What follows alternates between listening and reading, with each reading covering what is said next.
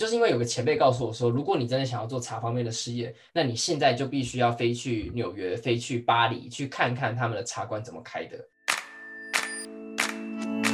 欢迎收听佩佩没在闹，佩佩 Talks，让我陪你去美国，陪你开店，陪你认识食品业，陪你聊天。今天呢非常特别，我和另外一个 podcaster 一起合作播出这一集。他是喝喝茶频道的主持人周中平。其实我一直都有在计划要把他邀来我的频道，跟我一起聊跟手摇饮相关的事情。因为我有一个单元是陪你认识食品业。一直都还没有认真用到，那今天终于来了。但是今天我们的内容非常广，因为我跟周中平是在波士顿认识的，所以我们会从台湾和美国的手摇饮开始，延伸到茶的外销历史，还有之前他在纽约的一家茶室工作，现在人又在戏谷，也就是说他待过三个城市，分别是波士顿、纽约跟戏谷，所以最后也会请他分享。这三个城市对他来说的意义是什么？那我们现在就来听听看他怎么说。我真的非常荣幸邀请到我们波士顿的大家长周中平先生来上我的节目。Hello，Hello，这是我第一次跟另外一个频道配合联合播出，觉得非常新鲜。这位先生呢，他是一个可以完美结合我频道每个主题的人，就包含在美国或是在食品业这一块。他是我在波士顿的朋友，之前在纽约的一个茶室工作嘛。嗯嗯，对，我是。之前在纽约一间 Taiwanese American，就是台裔美国人所开的一间店，在那边工作，就看他们就是像台湾茶在纽约和在美国到底是怎么去做它的商业的形式。所以就去看看。嗯嗯嗯，很好。我们等一下再深聊这一块。反正周先生呢，就是一直很热爱茶文化，以及执着在这个产业，就像我执着在食品业一样。他本人的频道叫做“喝喝茶”，不是喝东西的喝，是那个很讨厌的喝喝那个喝喝。对，喝喝。你每次。打这个呵呵，我都想打你。是有声音的一句话吗？反正他那个频道就是在介绍茶相关的知识跟文化，大家有兴趣可以去听。欢迎。那今天呢，我们就是想要来一起聊手摇饮这个东西，因为手摇饮呢，尤其是珍珠奶茶，它是一个很代表台湾的产品。我们可以说它是台湾的原创料理。我记得你之前在频道有讲过类似的东西。嗯嗯，对，其实就是台湾。基本上我们大家都知道嘛，所以其实很受中国啊或日本等等等各地的文化的还有食物的影响，所以基本上你要举出一个纯属于台湾的料理是一件非常困难的事情。但是这种奶茶这件事情的确是就是完全没有任何疑问的事情，是就是它是在台湾发迹，然后并且发展到世界的一种料理。你要说料理嘛，也可以这样说，但就是一种。独特的甜品食物这样子。你之前在节目上有提到珍珠奶茶的历史，你可不可以跟我们也稍微介绍一下它的起源？简单来说呢，我那时候在 podcast 结的下的结论就是珍珠奶茶它的起源地那时候在争执说到底是翰林茶馆还是春水堂的。嗯，最后法院他其实有给一个解释的结论就是这东西不重要。因为他因为他没有著作权，所以这件事情珍珠奶茶这件事情就变成是说你要谁去代表珍珠奶茶起始店来说都 OK，只是现在在我们的心目中基本上就可能会分两派，一个就是翰林茶馆，另外一边就是纯水堂这一派。但到底是谁发明的？说真的，他们都有各自的说法，就看你要信哪一派，或是你无党无派都没差。你有比较喜欢哪一家吗？其实因为我目前人在西部这边，然后。我们同事很喜欢去吃一间翰林茶馆，就那间店，他在这边有开。那当然，春水堂本身他用茶汤会的方式在那边卖手摇杯，但因为我们很常去吃翰林茶馆，所以我极度极度的不喜欢翰林茶馆。为什么？不是因为你每次每个礼拜都去吃同一间店，我们基本上快把。他菜单上每个东西都吃完了。他说有一些很多东西一开始吃很酷，但是你吃久之后会觉得到底什么鬼东西。然后那饮料就是那样，所以到现在来讲，然后他每次又说吃饭的时候就要去吃翰林茶馆，所以你原本可能会觉得没有感觉，到现在就是只有负面感觉而已。嗯嗯，那你最近台湾的手摇饮，你有什么研究吗？说真的，的确没有，但是。就只能说是看整个欧美市场或是整个世界市场怎么走走向啊。以之前我们聊到就是台湾的珍珠奶茶的历史，其实蛮有趣的点就是它大概每十年就会有一个变革。对。像是在一开始在八零年代之后，我们的茶艺馆啊、泡沫红茶店开始兴起，因为那时候台湾人开始有钱嘛，有钱就开始买一些你不需要的东西，你想要去享受啊，想要去增加你的脂肪啊，所以，嗯，基本上在八零年代之后呢。呃，泡沫红茶店开始起来，那这个是刚开始，有钱的会去喝茶艺馆，就是我们现在所熟知那些功夫泡啊，那些，或者是你看起来很很 fancy、很假白的店，基本上那个时代出来很多。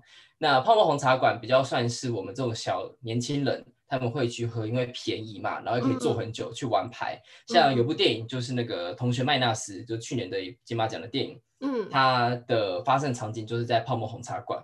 所以到下一个十年，就是九零年代的时候，就变成是珍珠奶茶的时代，就是像是代表作像五十岚啊，到现在都还有。那在下一个十年，是在两千年，就变成是在讲呃绿盖啊，就开始越来越多人在喝。我相信我们。如果是同辈的话，基本上在那个时代，我们喝的都会有很强的记忆，是那绿盖上面有薄薄很厚厚一层，然后基本上会去绿盖那边玩牌啊什么的。对，对我们的童年回忆。在下一个十年，就到我们现在所熟知的，你看珍珠蛋啊，或黑糖珍珠鲜奶。对，所以如果说以粗略来分的话，它十年就会有一个变化。那现在刚好二零二一要进入到下一个十年的循环，那这是一个粗略分啊，但是很有可能现在所呃看到的可能是。水果茶，或是比较偏健康这件事情，因为大家开始注重到食品安全这件事情，不管是欧美流行所谓的 vegan，就是开始吃素啊，然后瑜伽啊、禅修啊这些事情，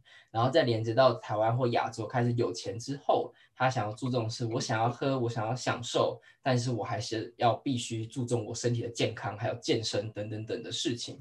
所以水果茶可能是下一个趋势，但是其实很少人会知道，就是可能是大概像这样子。对啊，我有时候也在想说下一个趋势到底是什么，但真的是非常难的一个问题。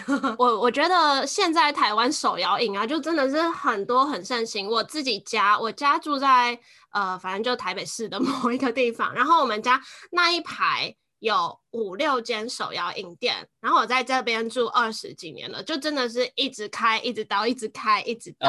然后我是二零二零年三月回一次台湾，就是我有回到台湾公司上班个半年，那时候回来台湾，我整个不认识这个市场，哎，就是超多我没有听过的品牌，你有听过最近新的吗？比如说什么？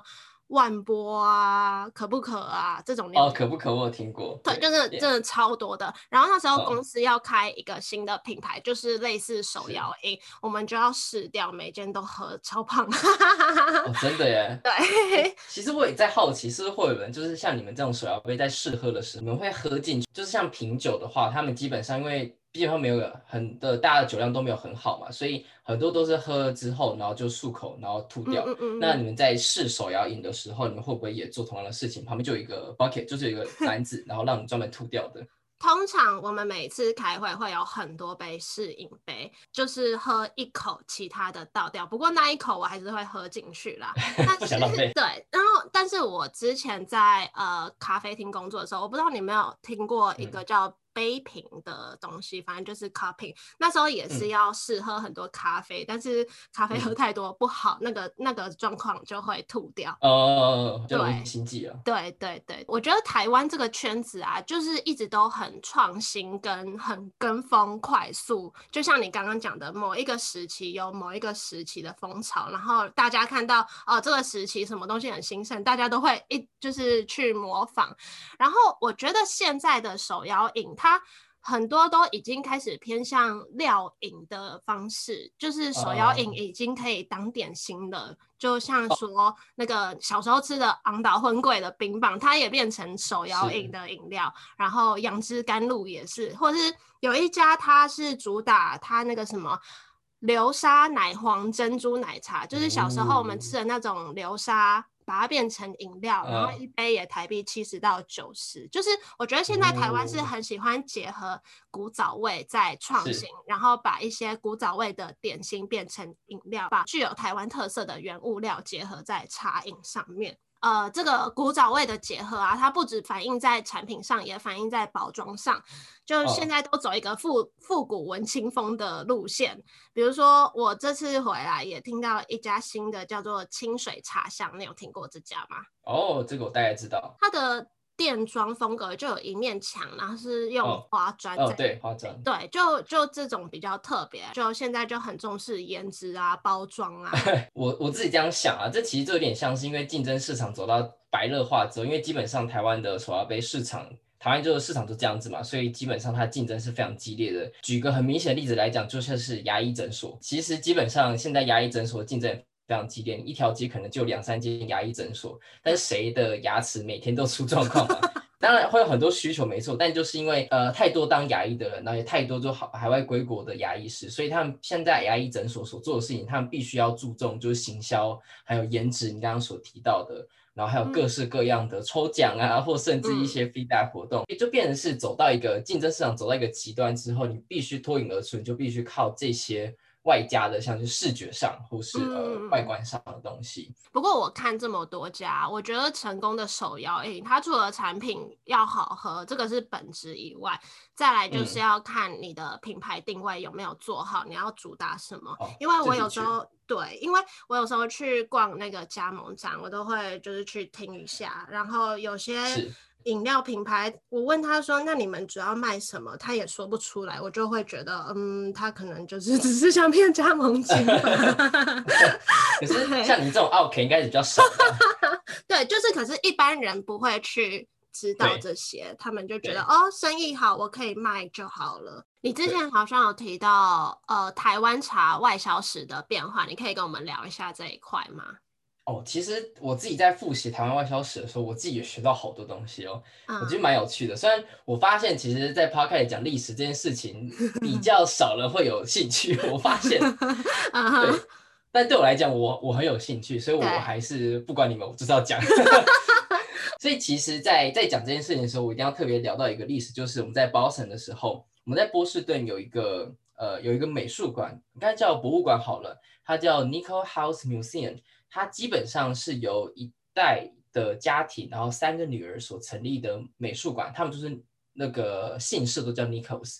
那这三个女性其实代表了很重要的的一个身份代表，就是有些是 MIT 第一届的女性，嗯，有些是就是政治的一个参选人等等等，就是很多很杰出的女性都在这个美术馆之中。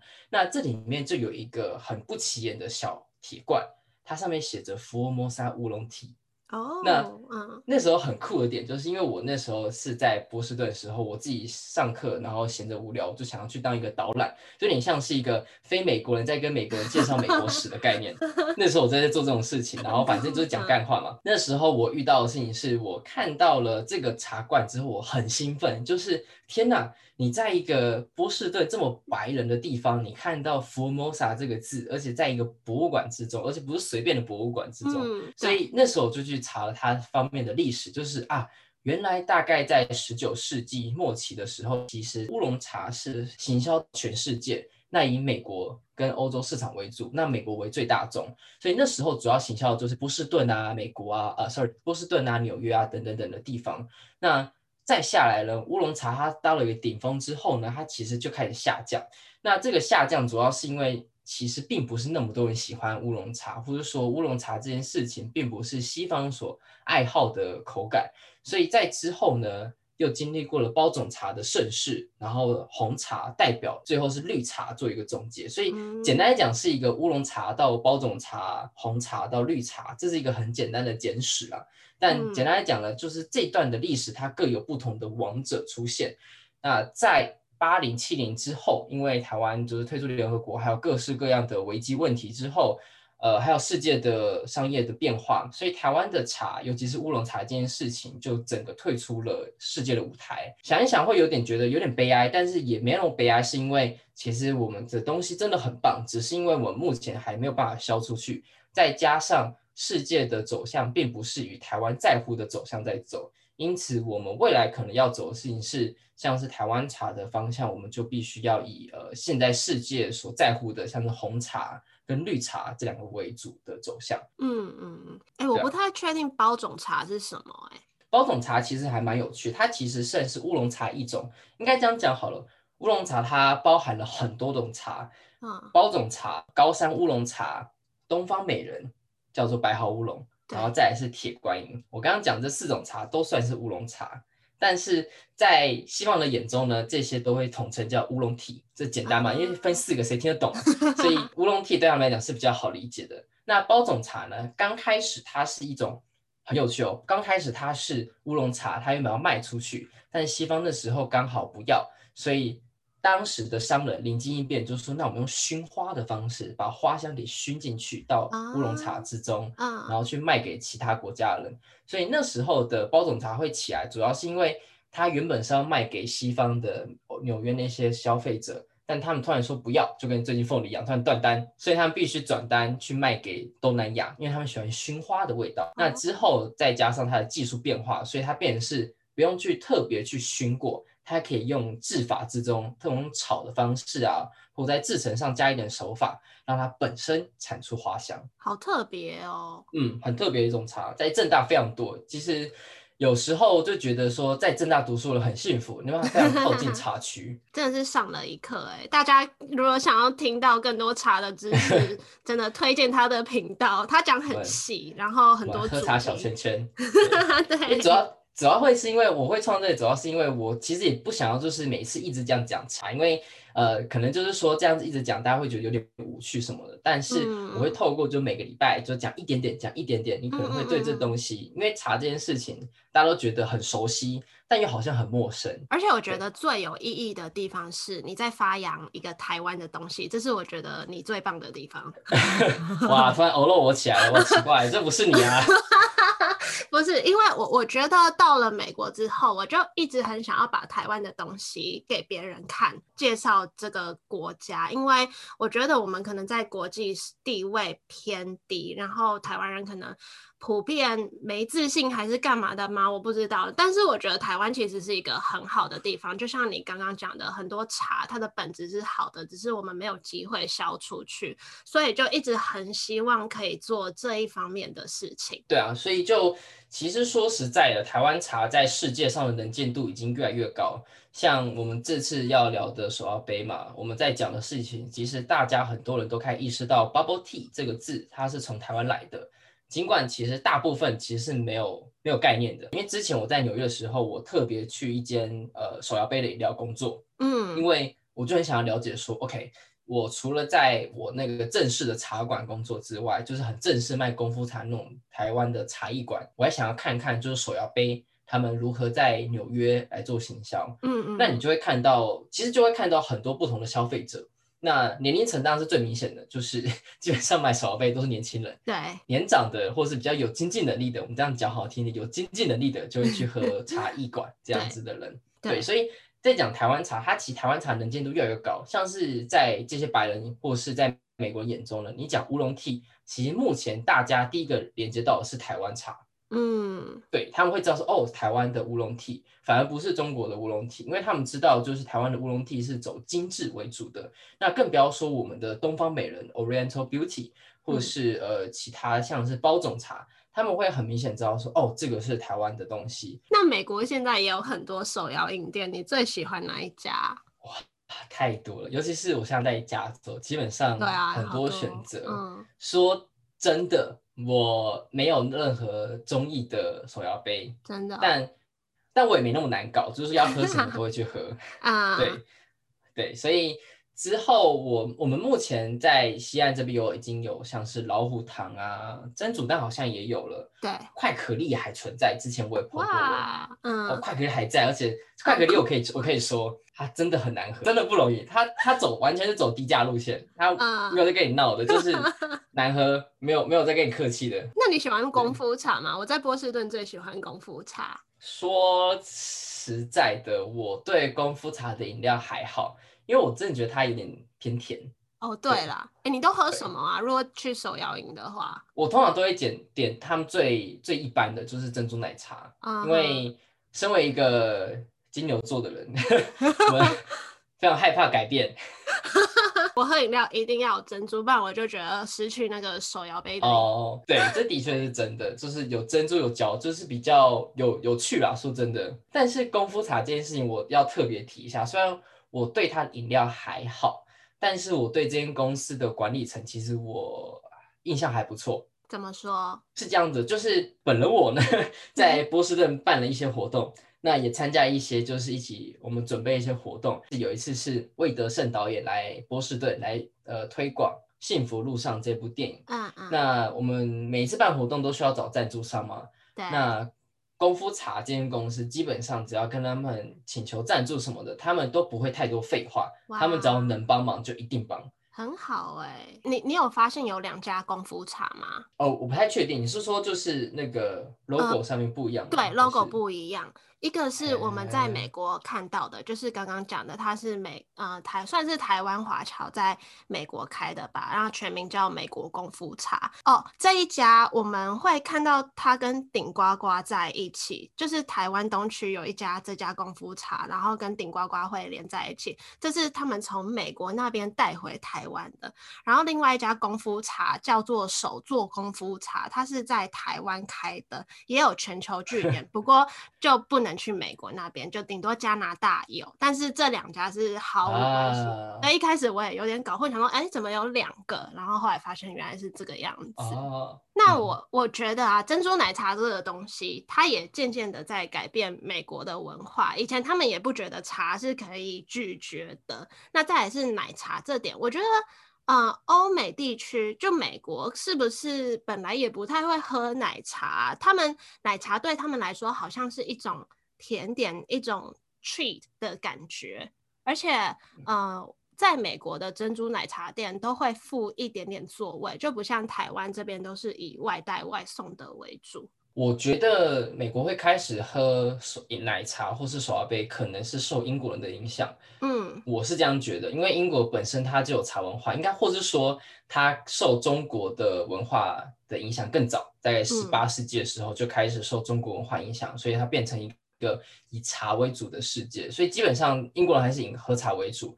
那美国说实在，它是以咖啡立国的，像是星巴克啊等等等，很明显可以感受到。呃，如果你去美国当地的任何的早餐店，或是任何的地方，它一定都会有 Americano，就是美式咖啡。虽然那个很很烂很难喝，但是它一定会给你免费喝。对，所以我是觉得他应该是受这些异国文化影响之后，才开始渐渐喝奶茶这件事情。所以美国人开始喝台湾茶或者呃奶茶这件事情，我觉得是有一段时间的，他需要一段时间的教育跟影响之下。那我之前也在我 podcast 有聊过一个故事，就是我之前在手摇杯工作的时候，对我那时候遇到一对白人母女，那妈妈五十来岁，小孩大概十几岁而已，很年轻。他们来的时候，妹妹就很清楚知道说啊，我要珍珠奶茶，我要波霸 tea 什么的，然后多少糖多少冰，点的很顺，她完全知道她要什么。那妈妈就想说啊，好吧，那就喝一个这样子。那我那时候就跟他聊天，就想说，哎啊，请问就是怎么样？就是你觉得这个珍珠如何啊？或者说，哎，你怎么会开始喝 bubble tea 啊？这样子的事情。那那妈妈就跟我讲说，她其实一开始也很抗拒，就是喝珍珠奶茶这件事情。对，因为她觉得就是在饮料之中加一些要咀嚼的东西，像蒟蒻啊、珍珠，就不管是什么东西，只要要咀嚼的，就是邪魔歪道。嗯。但是他受她女儿的影响，那女儿也是白人嘛。就开始渐渐可以接受，就是在咀嚼这种事情，在加，然后在更之后呢，他就开始爱上了珍珠奶茶。呃，其实，在美国这个市场很有趣哦，就是茶的市值一直在上升，而咖啡在缩小。对对，哎，我前几个月在那个。那个美国的一间亚洲超市，现在不是那些黑糖珍珠牛奶的冰棒也都有在超市上架哦，对对。然后我就看到一个，应该也是五十几岁的白人吧，他就走过去，我就看他这样子。拿出来看一下这个东西，我在看他会不会买，结果他没有买，好可惜。我好想，我好想去介绍。我觉得他应该会接受你的介绍，因为如果在台湾的话，大家应该会直接把你赶走。对啊，就蛮特别，就是也是他们有在注意说，哦，这个东西是什么这样子。你刚刚讲到你在纽约的茶店，你可不可以跟我们分享一下，那是怎样的一个工作？还有你在那边都做什么？其实那个工作我觉得蛮有趣的点，是因为。它是直接跟第一线的消费者互动。所以我在做的事情，我那个 title 叫做 project coordinator，就有点像是讲到专员好了，就用专员的名字好了。我在做的事情呢，除了就是我要去服务，就是我要泡茶给他们的之外，我要必须跟他们聊，就是说呃我们的产品理念呢，还有就是说我们架上的产品有哪一些。所以我可以很直接的感受到，就是哦这些的消费者他们是谁，有哪些主意。为什么来喝茶？他们喜欢喝什么茶？因为在上班的时候，基本上你也没有办法把笔记拿出来嘛，所以你就得去记，然后回家的时候做笔记。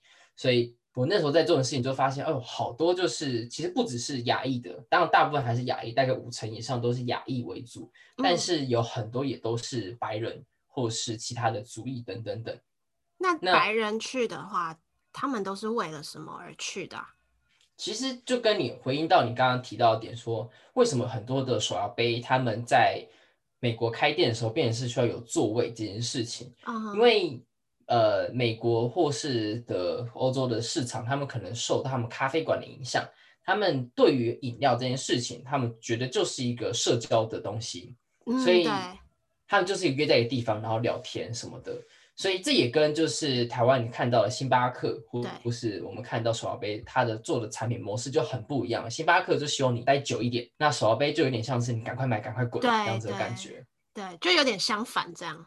对，完全相反。你那时候是怎么找到这个工作的？我想要做的事情就是，因为我总共可以在美国待三年的 OPT 时间，反正 OPT 就是一个合法工作时间这个东西，所以我那时候就找一个第一年嘛，我就找一个我很想要了解的东西，赚赚多赚少不重要，但是我想要了解他们到底是怎么去做这个商业模式的，所以我就投履历，然后跟他聊天，然后刚好这老板也是一个 Taiwanese American。那主要会知道，是因为我有一次就是去纽约，我去把纽约所有的茶馆全部喝过一次。对，就是因为有个前辈告诉我说，如果你真的想要做茶方面的事业，那你现在就必须要飞去纽约、飞去巴黎，去看看他们的茶馆怎么开的。是，然后对我觉得醍醐灌顶，觉得哇靠，你讲太对了，所以我就去了，对吧？所以那时候我就认识到了这个老板，然后这间店是我在纽约唯二喜欢的店，所以我就跟他联系。然后就成为他们员工这样子。嗯，你之后是会想要开一间可能是你自己的吗？是在国外开吗？还是回台湾？有生之年当然会朝这个方向前进，虽然或者说现在其实就在朝这个方向前进了。嗯，那我目前是比较倾向在欧美，因为在台湾目前大家打了往内互打，打的好血，好可怕。其实我也觉得，如果呃你没有地点上的限制或者什么，其实把这些东西搬到欧美开是蛮有机会的，对，但就看缘分吧，就有没有机会。因为现在我能做的事情就是到各个城市去看看。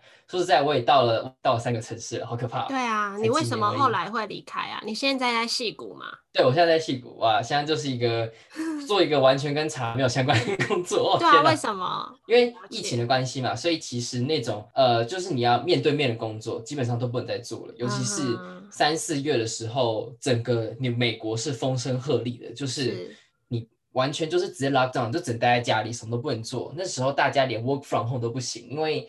那时候还大家还没这个意识，就所以整个就开始在家不能工作。然后当大家开始可以意识到说，哦，我其实可以在家工作的时候呢，那有幸开始在家工作，这是维持他的生计。但是我那个工作基本上他能够 work from home 的性质比较少，所以老板就最后决定就是把他公司他裁到只剩下。除了他先生之外，只剩下一个员工。对，真的这次疫情对很多小店影响很大，能生存。但是他们到现在生存还是非常非常的好，我觉得。他们未来只要能够度过这一关，他们一定会有更好的发展。他先生也很有趣，他先生是一个米其林三星的副主厨。哦，是哦，对，副主厨的概念不是说他是副的，他是比较比较次之的，他是专门做甜点的主厨。对，所以很酷的点就是他做的甜点，他会结合就是台湾，因为他是太太是台湾 is American 嘛，台裔美国人，所以他会融合一些台湾的元素，再加上这个甜点之中，然后卖给大家。啊啊啊啊啊！评价非常之好，好想去。去哦，你等下再把那一家店名贴给我。可以可以，不然就可以当 sales 了。那你觉得啊，你这样子待过三个城市，你觉得波士顿、纽约跟现在西谷对你来说分别的意义是什么啊？说实在的，在美国的生活，呃，因为我知道大概你的频道其实聊很多就是来美国的生活的一些大小事情嘛。对。那我很必须要推荐大家的事情是，来美国你必须好好思考你要待在哪个城市，location 真的很重要。嗯，没错。像是我待在波士顿，我虽然它并不是一个所谓商业大城，然后气候也蛮糟的，冷，冬天冷的跟什么一样。嗯，但是。这里有很多聪明的人，说实在，他们是很多厉害的人。像我在这边认识太多太多，我没有办法想象的杰出人才。你看我们对面就是麻省理工学院跟哈佛，然后还有四周还有各式各样各大名校，所以那个城市是聚集了所有精华的人才。所以你随便撞到一个路人，他可能都是什么奥林匹亚。的一个得奖者之类的，嗯，反正都很强，所以波士顿来讲，它是一个建立人脉的好地方，所以我这边认识好多很棒的朋友，这是波士顿对我的影响。那纽约对我来说，它是一个，哼，它就是一个去爽的地方。纽约它的它是非常 diverse，它非常多不同的元素，而且纽约它就是他们昵称叫做 single city，就是你就算单身，你也不会受到任何的排挤。但这单身有很多层意思。但就是有一种是他选择单身，有一种是他因为单身，所以他可以选择每一个晚上都有不同的选择。好，对，这是纽约的调性，纽约调性，所以你一个人可以过得很爽。然后里面有很多不同的元素，有爵士乐，然后有博物馆，各式各样像茶馆在那，商业的模式，还有佳士得，就是各式各样资本主义荟萃的地方就在纽约。嗯嗯嗯，对，所以你在那边也见识到很多的事情。所以纽约大部分人都待不久，但是待过之后，你就会。一直很想念，因为它真的会让你爽，会让你很开心。你是有去开心什么？是不是？纽约嘛，大家都会发生一些事情，这是不好说。私下说。可以，可以，可以，可以。那最后是西安，因为我现在在戏谷。戏谷这个地方，我一开始也觉得它是一个很大的名字，big name。哇，戏谷哎，Apple 在这，FB 在这，什么都在这，那是不是觉得是一个很棒的地方呢？我的结论是没有，这就是一个烂地方。无聊死了，戏骨就是一个都是一群工程师领着高薪，所以大部分都是以生活跟他们自己家人的生活跟工作为主，所以比较不适合你想要年轻人来的。我觉得啦，就是尤其是单身的人在这边一定有很惨，尤其是如果你是男生还要单身，你在戏骨真的就是呵呵。对，所以基本上我觉得北加比较有趣的地方可能就是旧金山，因为它就是城市。对我来讲，戏谷它唯一的游乐。就是你可以假日的时候去爬山，我当然爱爬山，但是你每一个礼拜都只能爬山，这就是另外一回事了。类似养老的地方好了。呃，对，差不多，你可以这样形容，会比较精确一些。这边大部分都是这样子。嗯，好的，那就今天非常谢谢喝喝茶，可不可以再跟我们介绍一下你的频道？喝喝茶主要是我们就希望说，透过每个礼拜我们介绍一点点的茶相关的知识啊、故事啊、文化等等的事情。然后让你每个礼拜对这个最熟悉的陌生人开始有一系列的理解跟认识，所以我们希望说大家我们一起来让这个喝茶的小圈圈一起来扩大，一起来让大家来认识这个好东西，然后大家一起来喝喝茶。谢谢你，谢谢。好，主客意味，好累哟。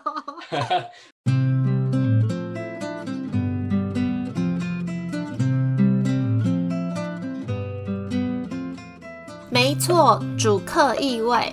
在这集他当完我的来宾之后，我也跑去他的频道当来宾。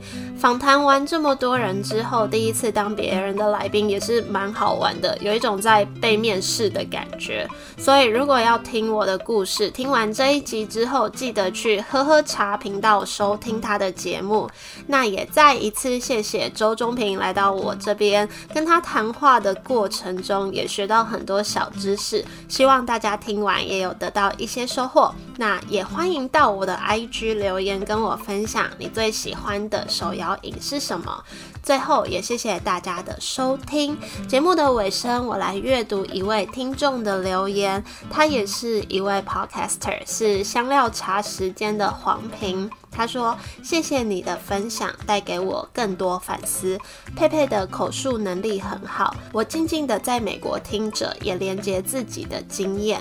行销跟创业是一个我从来没有接触过的领域。谢谢你的节目，我学到很多。谢谢黄平，下周我也会跟他一起合作录音，大家可以期待一下。那喜欢这集节目呢，也可以帮我分享出去，tag 我，让我知道你的想法。”或是到 iTunes Store 帮我留言评分。